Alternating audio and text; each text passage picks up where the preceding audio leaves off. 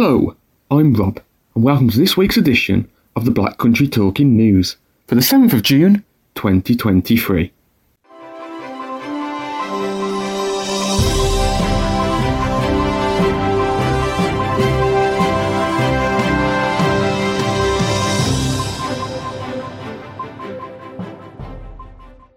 Hello, and welcome to the Black Country Talking News, brought to you by the sight loss charity Beacons. We're pleased to confirm that the Talking News is now available via Alexa. Once you've enabled the Talking Newspapers skill, all you need to do is play Talking Newspapers and ask for the Black Country Talking News. Our Talking News service is also available via the free Wireless for the Blind app. It can be found on the Beacon Centre website www.beaconvision.org org forward slash talking dash news as a podcast via services such as Apple or Spotify or as a free CD. Simply contact Beacon Centre on 01902 880 111. We hope you enjoy this week's edition. Reading this week, we have myself, Rob, Christine, Angela, Liz, Sportsman Ian, Pete, Helen, Mina, Simon, and of course not forgetting Flashback Roger. In this week's edition we have local news of the Black Country, an update from Beacon, the quiz with Mina, information about fit over filter glasses, the latest news from West Bromwich Albion and Wolves, a Did You Know section from Flashback Roger, the weather for the week ahead, and rounding us off, an article about cataracts. Local news to start though, with Liz, Christine, Ian, but first, we have Angela. A free drop-in event to find out more about support and services available for adults living with a disability in Dudley is taking place at Queen's Cross Network, Wellington Road, Dudley on Thursday, June the 15th from 2 to 7 pm. People will be able to find information on supported living options, vision and hearing support, falls prevention, caring for a loved one or friend, and self-management programs for people with long-term conditions. Refreshments will be available and there will be advice on home adaptations to help people live safely and securely, plus information on dementia services and support for older people to help keep them safe. People will also be able to tour the community hub at Queen's Cross Network and find out about activities on offer. Councillor Natalie Neal, Dudley Council's Cabinet Member for Adult Social Care, said, We want to support people living with disabilities through the extensive range of services we offer to help them live a happy, safe, and full life. We also see the value of supporting family members and carers too. This event is an opportunity for people to get a thorough overview of how we can help and make contact with the right services. There is no need to confirm attendance in advance. For more information, call 01384 813 460. I was often told things were not possible or too difficult for me to do. Carl Denning believes he is the first person with sight loss to be elected as a councillor for Dudley. The proud guide dog owner was elected to serve as the Castle and Priory Ward at the local elections earlier this month after 12 years of campaigning for his local community. Now the councillor is determined to use his role to push disability rights to the forefront in his area. Speaking of overcoming the odds, Councillor Denning said, My late mother encouraged me to stand. She often said, change in government only comes from within. I've campaigned for over 12 years for positive change in my community. Since being elected, the officers are listening. I can arrange meetings within days. Before I was elected, it took months. As a disabled person and a very proud guide dog owner, I was often told things were not possible or too difficult for me to do. I will now be sitting on the Taxi Licensing Committee and Highways Committee in the coming year and expect some difficult conversations. I will be pushing disability rights forward.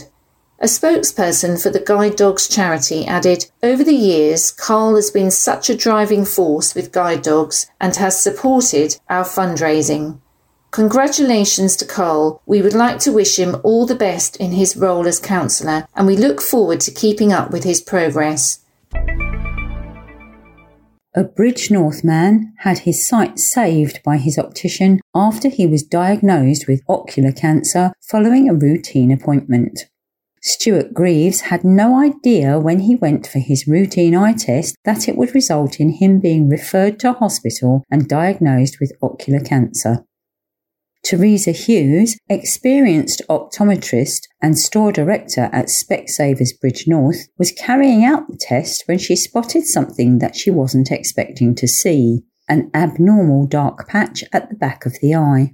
Typically, the retina is orange red in colour, but just off to the side I could see a very dark grey area, Teresa said.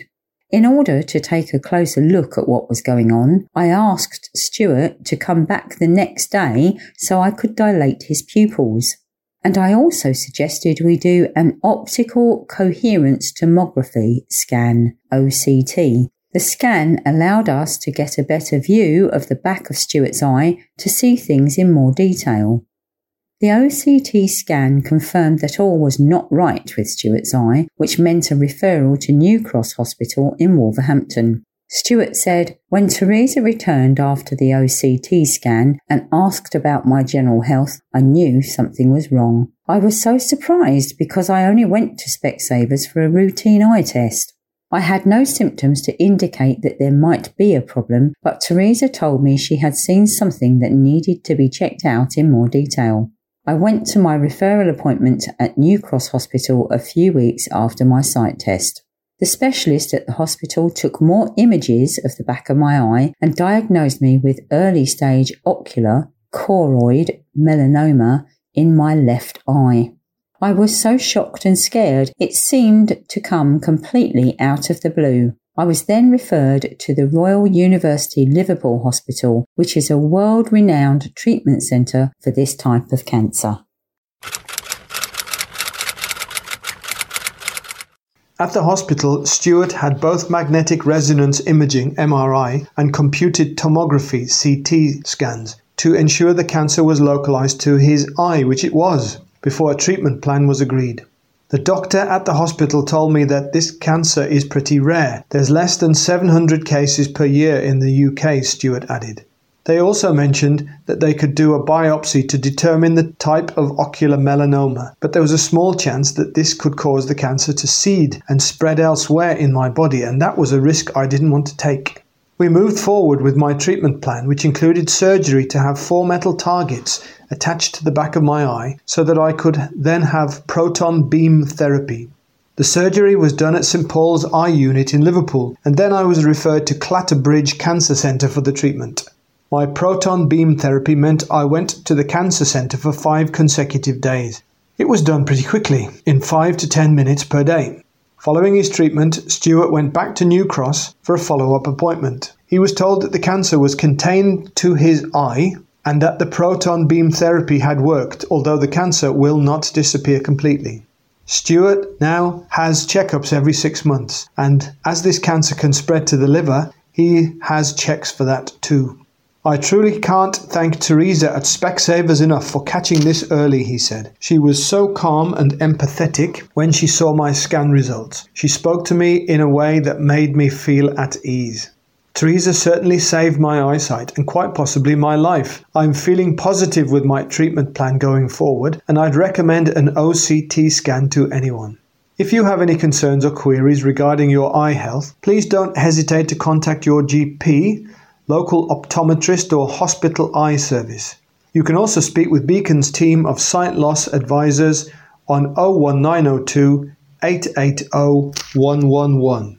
Up next, we hear from Helen, who of course has for us the Beacon update. Hi everyone, it's Helen from the Beacon back with your weekly update of everything that's been going on here at the charity.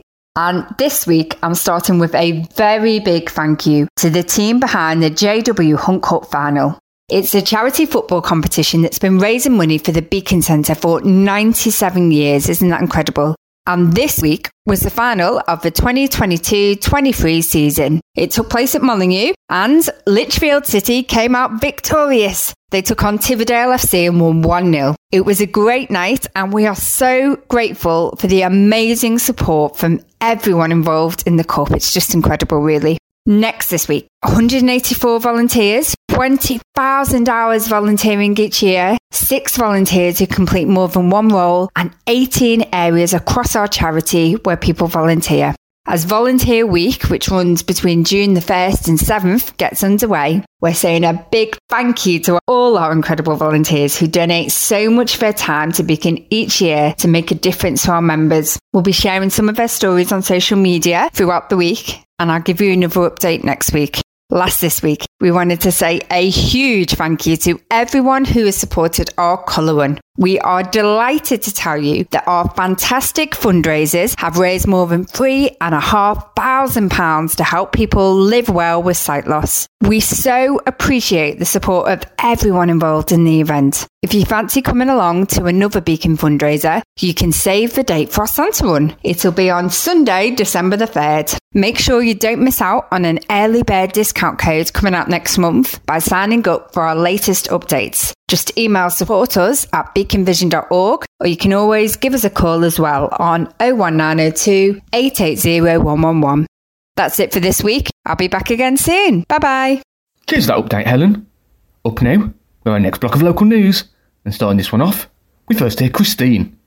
A troubled Black Country Metro extension will end one stop early unless a funding shortfall is met. The 6.8 mile route has already been split into two phases after costs ballooned to more than £550 million due to inflation and supply chain issues. Now, construction of the second phase from Dudley Town Centre to Brierley Hill has been carved up into smaller chunks due to a major funding shortfall. After a meeting this week, the West Midlands Combined Authority WMCA, is set to sign off on a funding package that will see work start on a rejigged second phase dogged by financial issues. A report to the board says Phase 2A will run from Dudley to Waterfront. Phase 2B will then continue on to an interim terminus at Merry Hill Shopping Centre, providing Dudley Council agrees to chip in funding. The report goes on. Phase 2C from Merry Hill to Brierley Hill currently remains unfunded, and options to provide public transport connections will continue to be evaluated and assessed. It adds Connectivity from this interim terminus to connect onwards to Brierley Hill High Street can be provided through a combination of pedestrian, cycle, and demand responsive bus solutions. West Midlands Mayor Andy Street, who chairs the WMCA, said it wasn't an easy decision to phase construction last year, but against a backdrop of rising energy, borrowing, and supply costs, we really had little choice. The reason this line is so important and why our commitment has remained steadfast is that it will provide people in Dudley with a modern transport system that better connects them to opportunities across the West Midlands. The sooner we get it built, the sooner people can reap those benefits. The WMCA said additional costs for the line will be covered by dipping into a £1.05 billion transport fund it secured from the government. The line is also being part funded by £60 million from the Department for Levelling Up, providing the business case is backed by ministers. The projected total cost of the line has not been made public. The leader of Dudley Council today said the future of the borough was bright and regeneration, regeneration, regeneration would be his priority for the next 12 months. Councillor Patrick Harley released a video outlining the main aims of his administration for 2023 to 24 after the Conservatives retained their majority at the recent local elections. The leader said investors and developers were queuing up to do business in Dudley and promised residents diggers would hit the ground over the next 12 months and change the skyline in the borough. Councillor Harley also pledged to deliver a library service fit for the 21st century after a recent protest at planned cuts and vowed to continue investing to update old and tired park and play equipment. He said senior councillors would be working with officers and local MPs around the clock to lobby government for funding to improve town centres and pledged continued investment in road maintenance and street cleansing.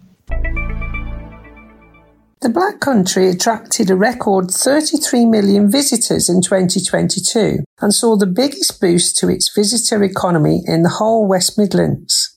The region saw an impressive 27% rise in its visitor economy from 1.2 billion in 2019 to 1.5 billion in 2022, according to figures revealed by the West Midlands Growth Company and Global Tourism Solutions. Swathes of tourists flocked here thanks to events including the Birmingham 2022 Commonwealth Games. Visitor numbers have been so successful, the West Midlands Growth Company says the region is 12 months ahead of schedule for its post-COVID recovery. The region's Economic Development Agency says the West Midlands visitor economy is now worth a record £14.1 billion after welcoming 141.2 million visitors last year. Dudley alone saw nearly 9.5 million tourists, 9.39 million, up from 9 million in 2019. These visitor figures generated an economic value for the borough of £401 million, up 27% on 2019 figures. Councillor Patrick Harley, the leader of Dudley Council, said 2022 was a bumper year for the West Midlands. The Commonwealth Games brought people to the region in record numbers and showed the world what it has to offer. In Dudley, we were so proud to welcome international cycling athletes to our streets as part of the Games, and we look forward to welcoming the return of elite cyclists to Dudley this summer in the Dudley Grand Prix circuit race event. Councillor Harley added, Dudley Borough is a great destination for visitors with our series of world-class attractions such as the Black Country Living Museum, Dudley Zoo and Castle, Dudley Canal Trust and the Red House Glass Cone. Wolverhampton Council's cabinet member for visitors in the city, Councillor Bhupinder Gakhal, added, The recent reopening of the halls of Wolverhampton kicks off a whole host of major city centre events which use our new public spaces, boost footfall and offer a real variety of things for visitors to see and do, including artisan markets, crazy races and Wolverhampton Pride. The Royal Air Force RAF Museum in Cosford is among the UK's best free days out according to a new survey. The Free Museum is dedicated to the history of aviation and contains a huge collection of engines, aircraft, and missiles. Many of the aircraft are incredibly rare, housing the last remaining Boulton Paul Defiant in the world and one of only two surviving Vickers Wellingtons. The attraction hosts dozens of events each year, including the extremely popular RAF Cosford Air Show in June. St Fagans National Museum of History, the National Railway Museum, and Durham Cathedral were also amongst the UK's best free days, according to the survey. The top rated free attraction is Cardiff St Fagans National Museum of History, which achieved a customer score of 94% in a survey of almost 7,000 people by consumer group Which. The open air museum offers a fascinating glimpse into history and features 40 reconstructed buildings, including a working forge, a school, chapel, and a workman's institute, while practical exhibits involve demonstrations of blacksmithing, pottery, and weaving. The National Railway Museum in York, which displays more than a hundred locomotives, including the Mallard, a working replica of George Stephenson's rocket, and the only Shinkansen bullet train outside of Japan, tied with the Royal Air Force Museum in Cosford with a score of 91%. The watchdog has also asked 3,000 people to rank their favourite historic attractions, rating them on nine criteria, including accessibility, the quality of food and drink available, and lack of crowds. Durham Cathedral, once described by Bill Bryson as the best cathedral on planet Earth, topped the ranking with a score of 86%. St David's Cathedral was also rated highly on 80%, followed by Chichester with a score of 77%. The Houses of Parliament followed on 76%, with any UK resident able to avoid paying around £25 a head by contacting their MP or a member of the House of Lords to request a free 75 minute guided tour which travel editor Rory Boland said, as the cost of living crisis continues to be a strain on household budgets, finding cheap or free days out has never been more important. Fortunately, the UK has a number of fantastic museums, galleries, and other attractions which offer free entry and hours of fun. From the world's largest railway museum to the Houses of Parliament, Which's rankings of the UK's best free days out has plenty to inspire you as the summer holidays approach. Now it's time to test your knowledge as we have the quiz questions for this edition, and they're brought to us by Mina.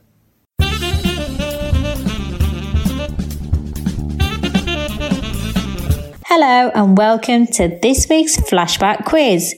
All the answers you need can be found in Flashback Rogers' Did You Know feature. But for now, these are your questions. Here we go. Question one. How many barbecues were thought to have been held during the Platinum Jubilee? Question two. The word barbecue is attributed to which Caribbean tribe? Question 3. What poisonous gas given off by barbecues makes them harmful and dangerous to use indoors? Question 4. Which garden activity has the barbecue elbowed out of top spot? Question 5. What temperature can a barbecue reach? And finally, question 6. In what year was the first modern barbecue invented?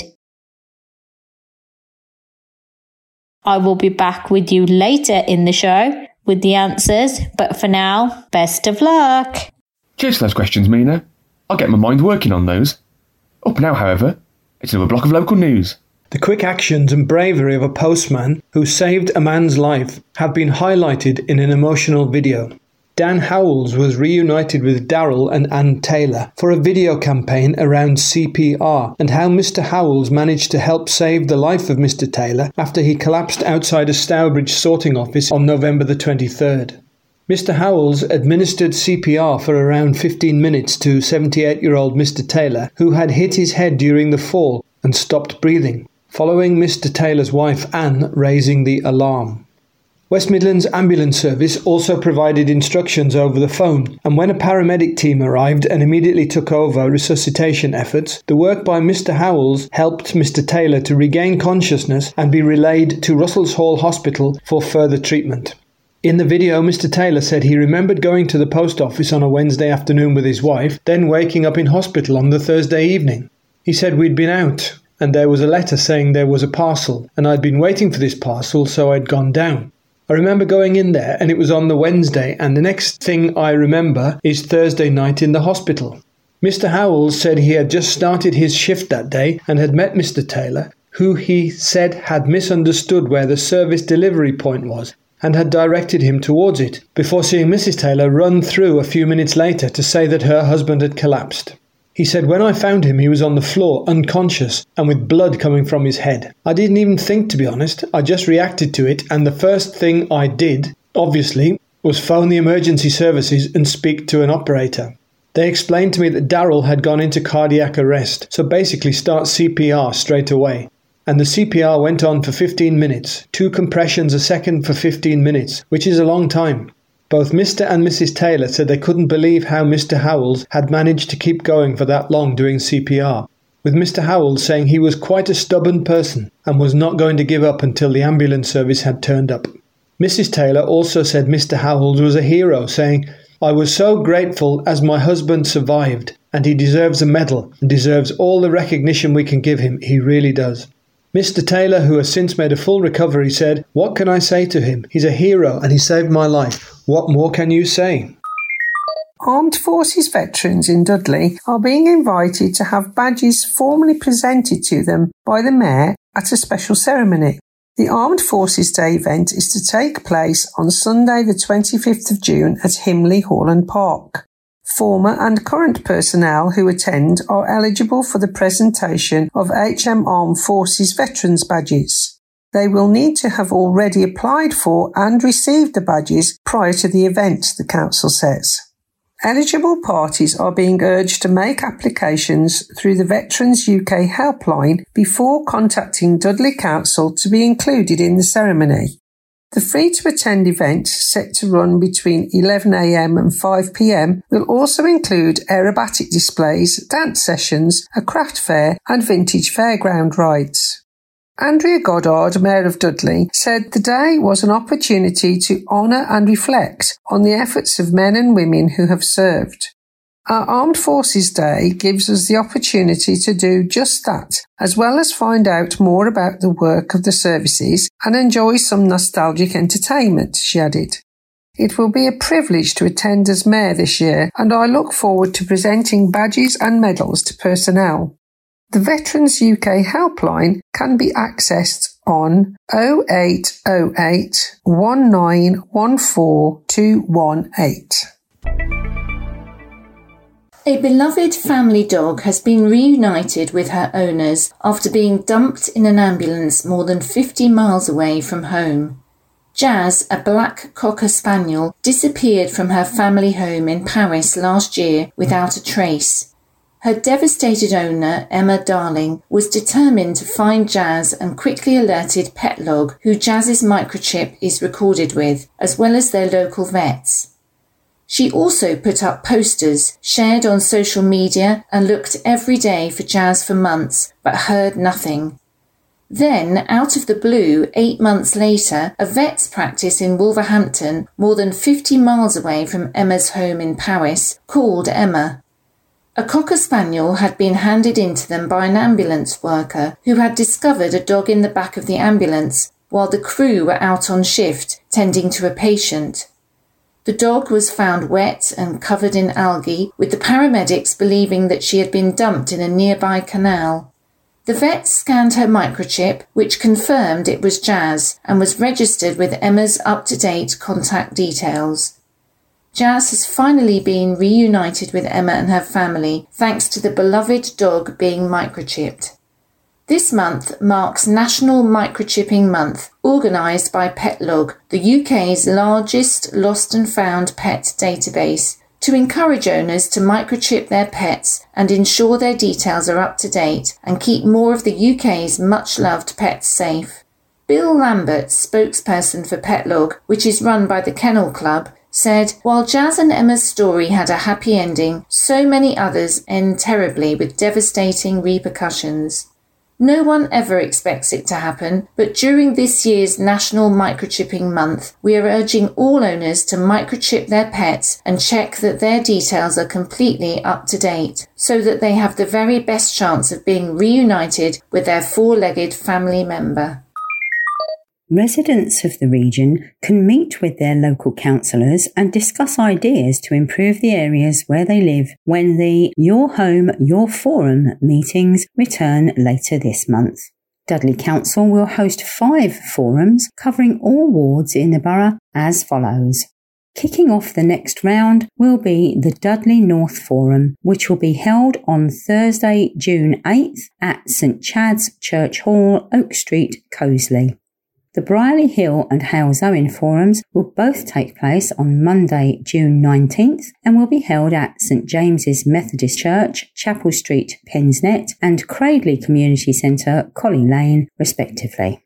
The Stourbridge Forum is scheduled to be held on Thursday, June 22nd at Withymoor Primary School, Gayfield Avenue, Brierley Hill whilst the Dudley Forum, which will also be held on Thursday, June 22nd, will be at Dudley Wood Neighbourhood Learning Centre and Library Link off Pavilion Gardens, Dudley Wood Road, Dudley.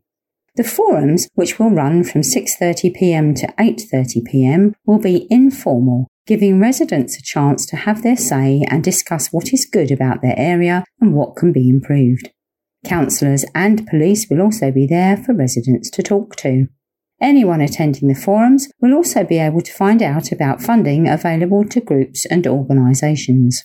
Councillor Ian Bevan, Dudley's cabinet member responsible for Your Home, Your Forums, said this is the first opportunity residents will have had to meet with all of the newly elected members following the recent election.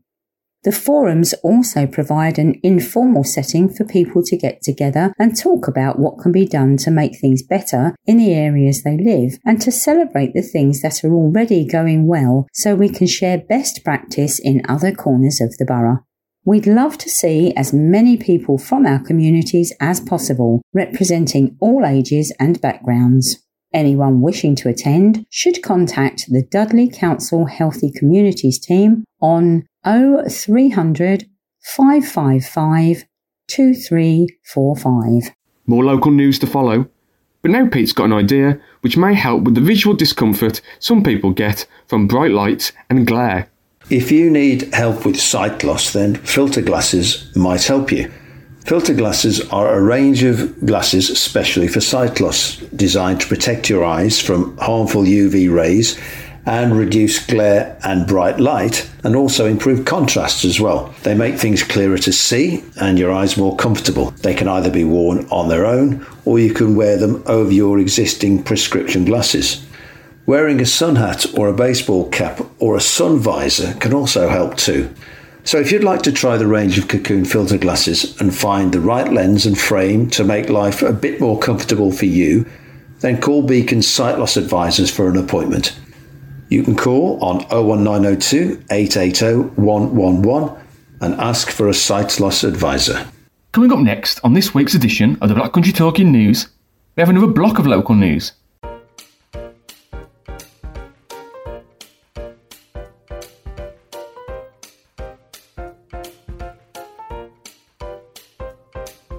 Ah, fish and chips and mushy peas. There is nothing more British than fish and chips, freshly cooked, piping hot fish and chips, smothered in salt and soused with vinegar, wrapped in newspaper and eaten out of doors on a cold and wintry day. The mighty fish and chips and the black country magic of orange chips simply cannot be beaten. It may have slipped by, but last Friday was National Fish and Chip Day, a day marked to celebrate those who helped produce the nation's favourite takeaway. The day, held every June the 2nd, celebrates everyone involved in creating the iconic British dish from fish and chip shops, pub chains, restaurants, retailers, to the fishermen and farmers who provide the sustainable and natural ingredients. UK Fisheries said that British consumers eat approximately 382 million meals from fish and chip shops every year, including 167 million portions of fish and chips, the traditional favourite, including dozens across the region. But one thing that makes the chip shops of the Black Country stand out is the popularity of orange chips, and many shops claiming to have the best orange chips around. Among them are the major fish restaurant in Church Street, Bilston, Sophie's Place in Castle Street, Dudley, and the Black Country Chippy in Great Bridge, Tipton. The Major Fish restaurant, otherwise known as Major's Chippy, has been serving the people of Bilston and the wider area since 1975, and manager Mandy Kari said people came from far afield to buy their chips from Major's. She said, They absolutely love them, and I know people who have come from miles around, even different countries, to buy our chips. I think our chips are special because of the ingredients we use and the way they are cooked, so it all adds up and makes it a bit different. And there is a secret family recipe we use, but I'm not allowed to tell you. I think people love orange chips because of the taste, as they are more filling than normal chips due to the batter, which makes the difference, and I do think it's definitely something unique to the black country. In Dudley, Sophie's Place is a fish shop adored by many people across the town, with Sophie and her family providing quality orange chips and seeing long queues at lunchtime from people looking for a treat.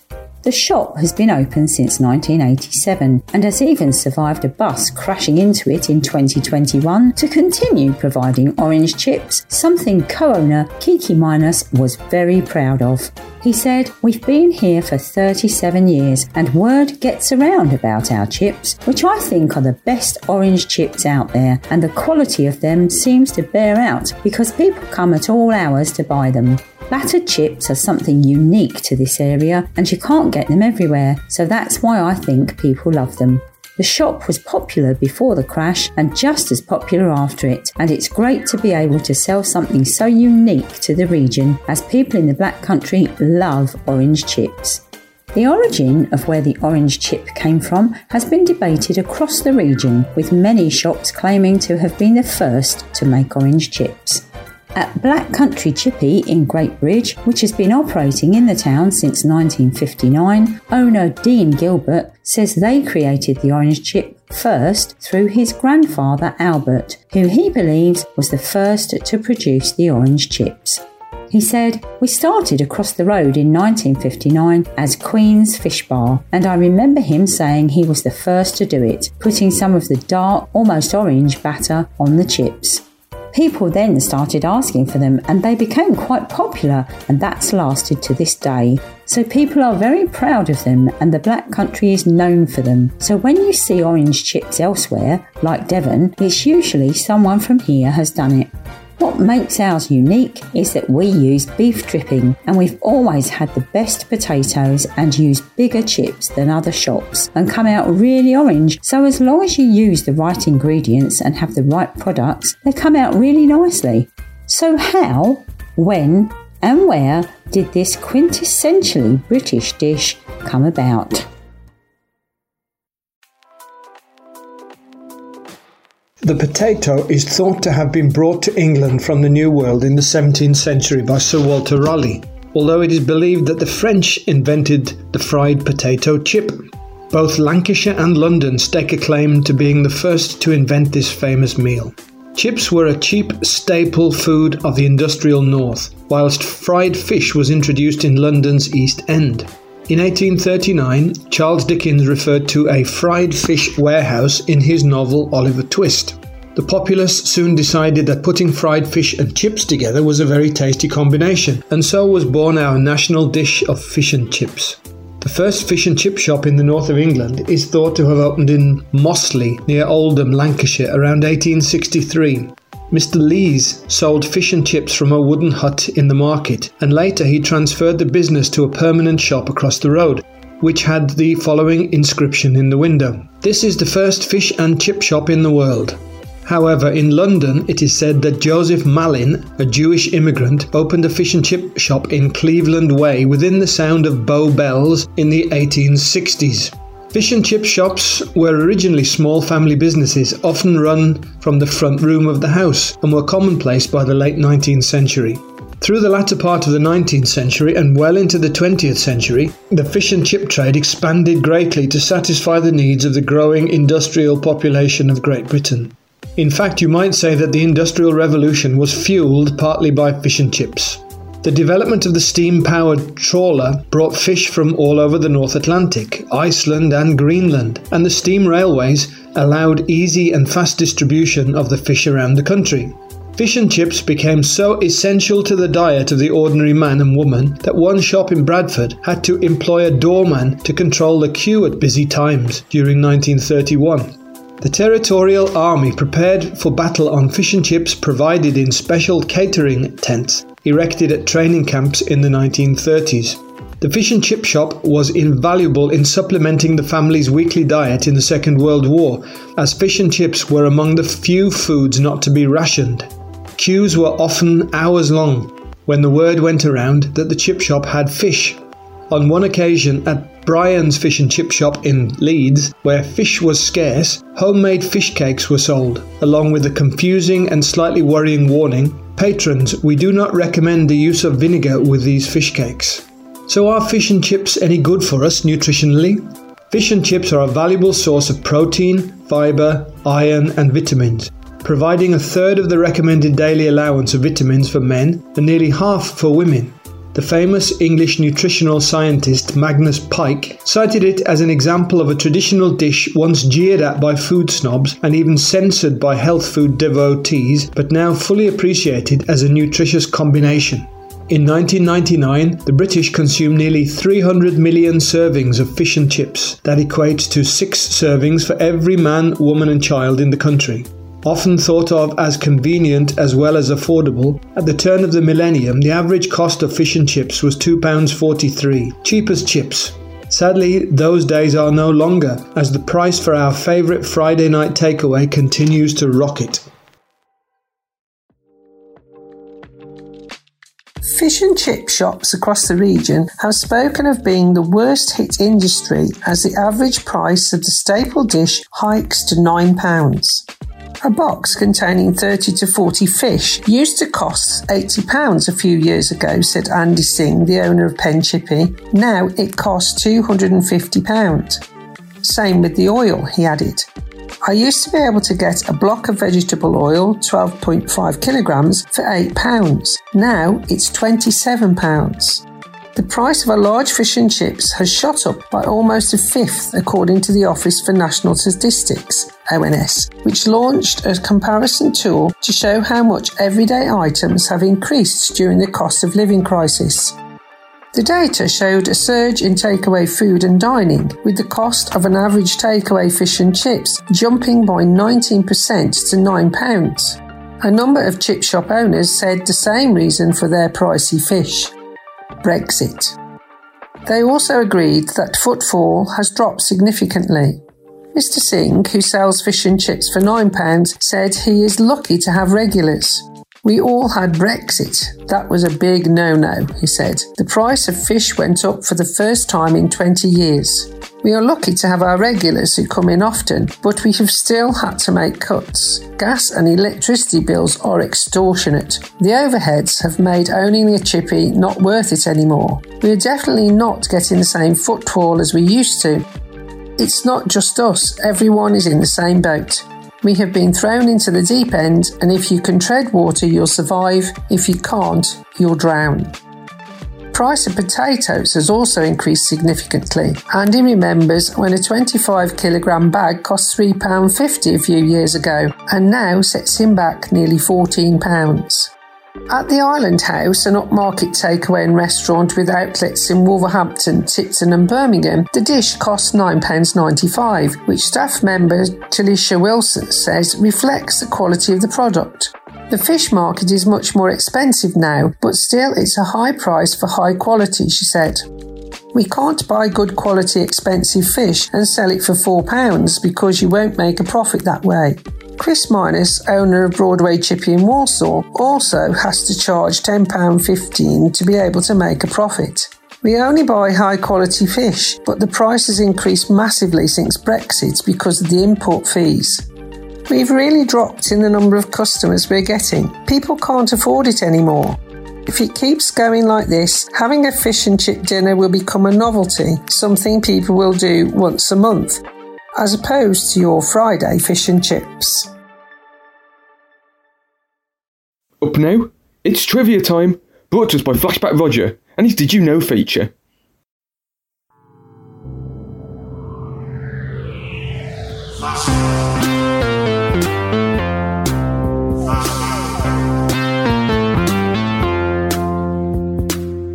Hello again, everyone. Here we are in flaming June, or so the weather lore says. Now let's hope it's right this year, and we can all get a good dose of vitamin D in the sunshine. It got me thinking about summer pastimes and occasions, and eating outdoors, of course. So now then, did you know that? National Barbecue Week, which was last week in the UK, and it's estimated that 12 million barbies were held over Queen Elizabeth's Platinum Jubilee celebrations last year. With luck and a good summer, we could be set for a heat wave, and the barbecue occasions could hit the 170 million plus mark this year. The word barbecue comes from the Taino tribe's word for grilling on wood. Their word for grilling on a raised wooden grate is barbacoa. The word dates back to at least 1526 from a Spanish explorer's written account of the West Indies. Of course, it will have existed long before that, however, nobody wrote it down then. And never use a barbecue indoors. This includes places like tents and caravans. When a barbecue is being used, it produces small amounts of poisonous carbon monoxide. When the gas is released outside, there's enough air to stop it being harmful to people. However, if a barbecue is used indoors, then this carbon monoxide gets trapped and can make people really ill and even lead to death. Even a cooling barbecue gives off plenty of poisonous carbon monoxide, so make sure you never put a barbecue indoors unless it's completely cold. And lockdown meant more people bought a barbecue last year. As a result of the lockdown, having a barbecue became UK's number one summer home and leisure activity, with three out of four households now owning some type of barbecue grill. That makes it even more popular than getting out the paddling pool. And a barbecue can reach temperatures of 260 degrees. This makes them very hot and potentially dangerous. Health and safety says that you should always stay at least two meters away from a barbecue, though how on earth you can turn a sausage or flip a burger from six feet away sounds difficult to me. The first modern barbecue was invented in 1952. George Stephen created the first modern barbecue grill in 1952 because he was a welder at Weber Brothers Metal Works in Illinois, America. He cut a metal buoy in half to make a grill that was dome shaped and added three steel legs onto the dome and then use the top half of the buoy as a lid to the grill. Well, what a score to this week's offering is, eh? It made me feel quite peckish. I have to say that I do like barbecue food as long as somebody else is cooking it, because personally, I could never see the appeal of standing by a brazier of red hot coals on a hot day. In road up I'm off, and until I get invited to a cook-up, I'll stick my kettle on and dig out my bickies and enjoy a nice cuppa. Till next week then, I'll say bye for now. Ta-ra a bit. Ta-ra.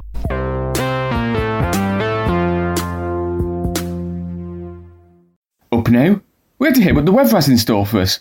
Brought to us as always by Mina.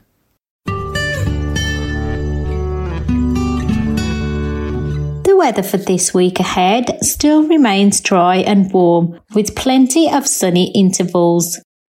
Temperatures are forecast to stay in the 20s with highs of around 24 degrees in places. With prolonged spells of sunshine, UV levels are expected to stay high. So again, do remember to protect yourself and your loved ones with plenty of sun cream or sunblock if you are out and about in the sun for a lengthy time.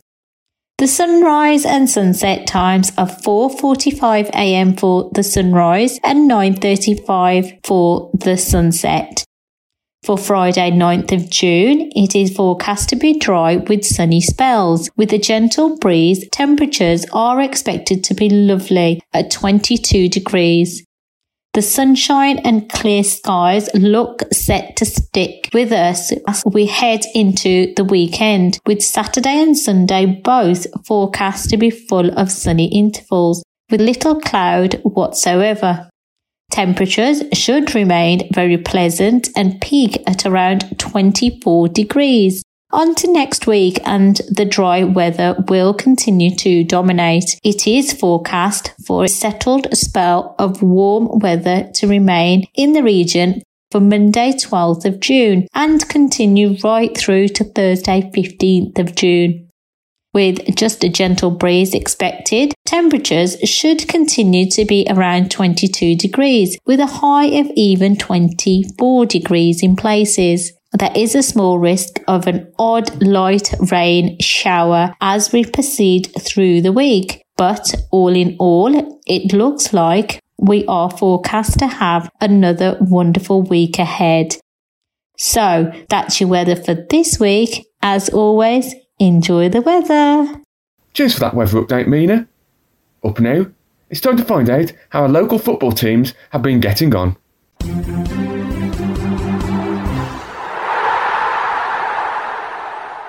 Arsenal were top and Wolves were bottom when the Premier League paused for the World Cup. Last autumn, the Premier League was bracing itself for a season like no other, with a World Cup shoehorned into the middle of a packed club schedule. When the top flight paused for the World Cup, Wolves were rock bottom and four points adrift from safety.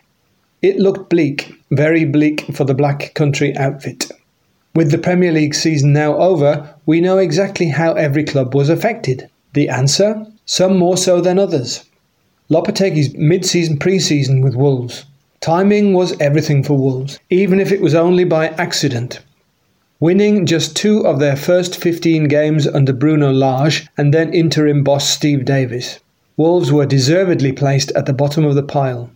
Former Spain and Real Madrid manager Julen Lopetegui was in the stands to watch their 2 0 defeat by Arsenal immediately before the break, and his taking over as boss the following day proved decisive.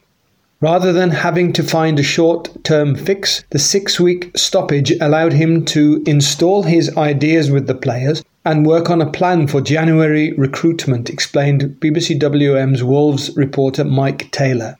Coaches taking over mid season don't usually get the chance for an immediate pre season style reset. The evidence shows that it ironed out the bugs in the defensive programming.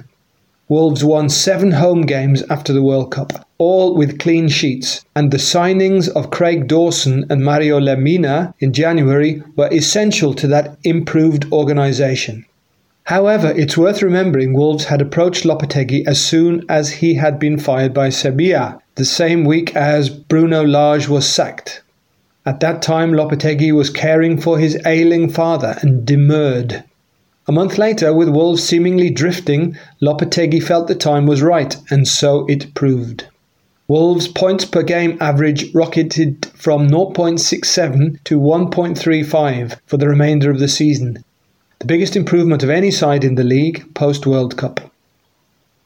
Talking of hard fought battles, with Ron Gourlay resigning as Albion chief executive, just who is left to fight for Albion now?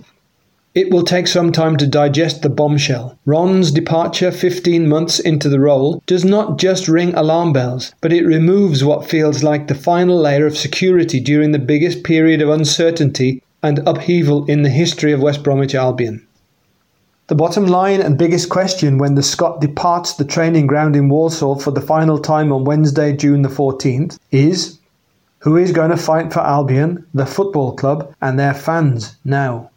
This latest development, albeit one Gourlay triggered more than two months ago with his notice, could very well be a devastating one for Albion. There's no sugarcoating it. Gourlay, 60, had his critics, and that was fair enough. Some calls, mostly centred around Steve Bruce's hiring and delayed firing, were miscalculated. To counter that, on the football side, he recruited the club's best asset, Carlos Corberan, and added security with a new deal amid Leeds' interest. Where his exit leaves Corberan, amid more attention from the Whites, who still like the Spaniard, is anyone's guess pair had a very strong working relationship. But more important than any of that is that at ground level at both the Hawthorns and in the training complex, Gourlay was working for the club and its fans.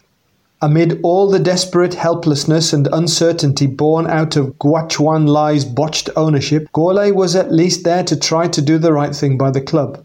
He regularly chased up the missing £5 million Wisdom Smart loan regularly gave assurances that he himself had from his bosses it would be repaid. Hope is almost totally extinguished there now. His level of influence can be questioned and was probably limited for big decisions, but he was there fighting for the fans. He vowed in January, if more money went out of this club, you'd know because I won't be here. Gourlay created a transparency with fans. He attended Albion assembly meetings met with Action for Albion, and had a strong relationship with shareholders for Albion. He met with local press. That stuff isn't a given. That might not be the same approach by his replacement, whoever that may be. Yes, the club have had some time now to sound out a replacement, but who on earth is going to want to take on this messy role? A thankless task is an understatement. At least Gourlay was there to give an answer to fan groups, minority shareholders, media, fellow employees. He was right. Albion was a better place for at least someone willing to do the right thing. Without him, who is there to fight the wrongs for the club's precious future? Have you done any good at the quiz this week? Well, now's the time to find out, as we have the quiz answers.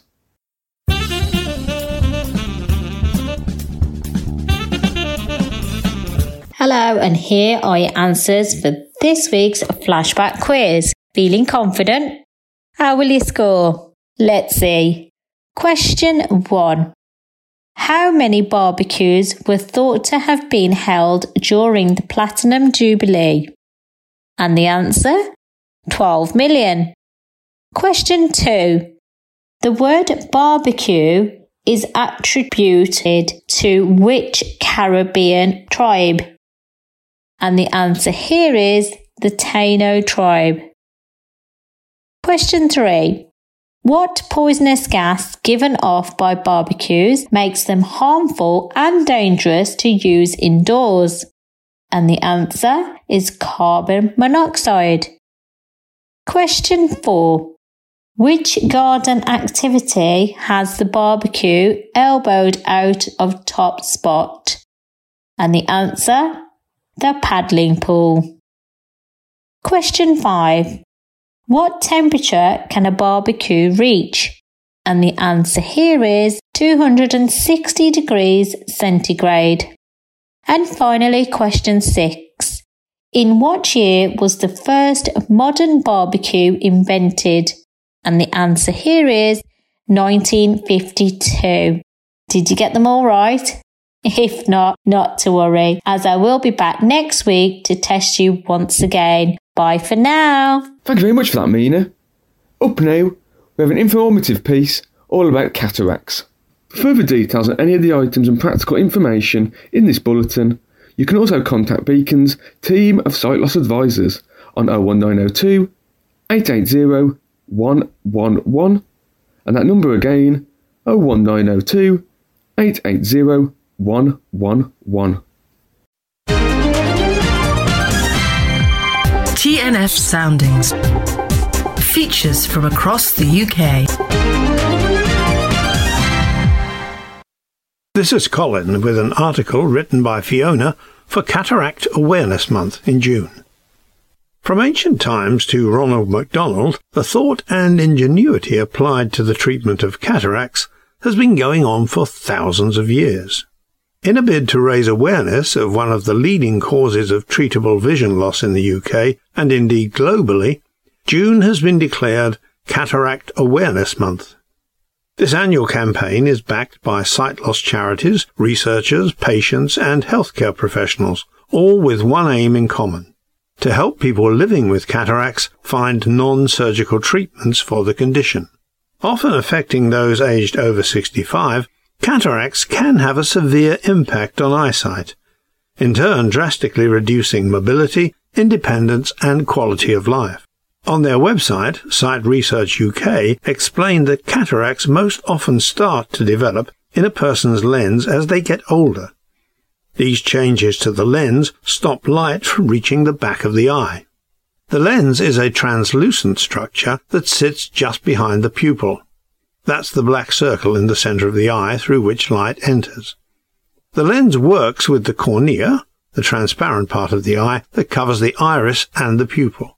The light is focused by the cornea and the lens on the retina, which is a layer of light-sensitive cells at the back of the eye. The retina creates an electrical interpretation of the image that is transmitted to the brain, enabling us to see. As one result of an aging population, the number of cataract cases is expected to rise across the globe, and experts are now urging people to educate themselves about the condition and about the treatment options available to them. Sight Research UK say that currently the only treatment for cataracts is surgery to remove the cataract. This restores vision by allowing light to reach the back of the eye again. The operation is generally very safe and takes little more than 15 minutes to complete. More research is needed to find non-surgical treatments for cataracts, so it's worth looking at how early surgeons tackled this problem. The earliest known method of treating a cataract is couching, which dates back to the 5th century BC. In an article on their website, the National Library of Medicine in Maryland, USA, explained that using this technique the cataract was not removed from the eye. Instead, a needle was used to dislodge the cataract, which remained in the eye but was no longer blocking light, therefore producing instantaneous improvement in vision. However, the lack of antiseptic techniques and the rough nature of the procedure sometimes resulted in blindness. It's believed that couching is still practiced in some countries. The first complete cataract extraction was performed in 1747 in Paris by French surgeon Jacques Daviel. His procedure was more effective than couching, with an overall success rate of 50%. This type of surgery was first practiced in the UK in Elizabethan times. Coming right up to date in the Tamil Nadu region of India, a network of hospitals has pulled out the stops to create the most efficient surgical cataract procedures in the world. With a highly efficient assembly line model inspired by McDonald's, the network of hospitals offering the Aravind eye care system performs around 500,000 surgeries a year, many of them for free. Surgeons perform up to 100 surgeries a day with a complication rate of less than 2 per 10,000 compared, according to the hospital, with Britain or the United States, where the rate ranges from 4 to 8 per 10,000.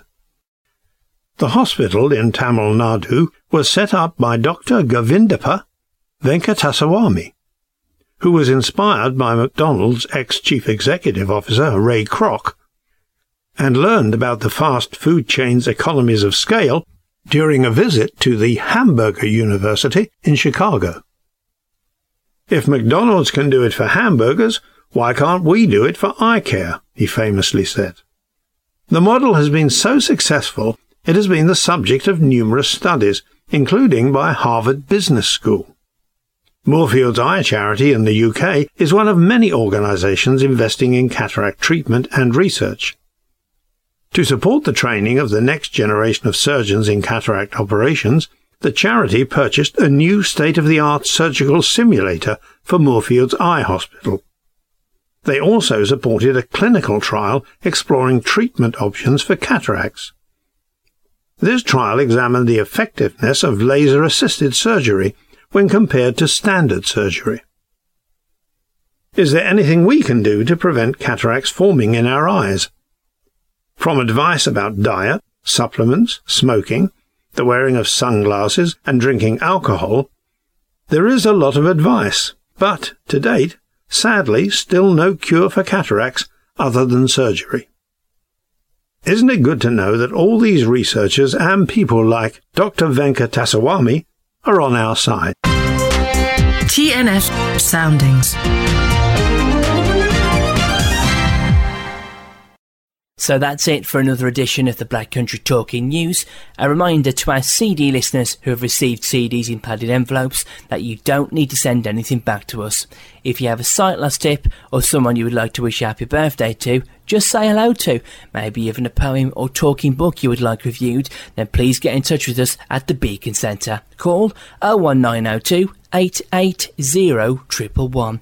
Email bctn at beaconvision.org or write to us at the Black Country Talking News, Beacon, Wolverhampton Road East, Wolverhampton, WV4 6AZ. We look forward to hearing from you. Thank you for listening, and thank you to all our supporters, donators, and volunteers who, without their support, we would be unable to run this free service. Please note the information and views expressed in this recording does not necessarily represent the views of Beacon or Talking News and were accurate at the time of recording. Mentions of goods and services does not imply endorsement and whilst every care is taken to supply accurate information, Beacon and Talking News do not undertake liability for any errors. So it's goodbye from all of us. Stay safe, have a good week, and we look forward to bringing you next week's edition of the Black Country Talking News. ta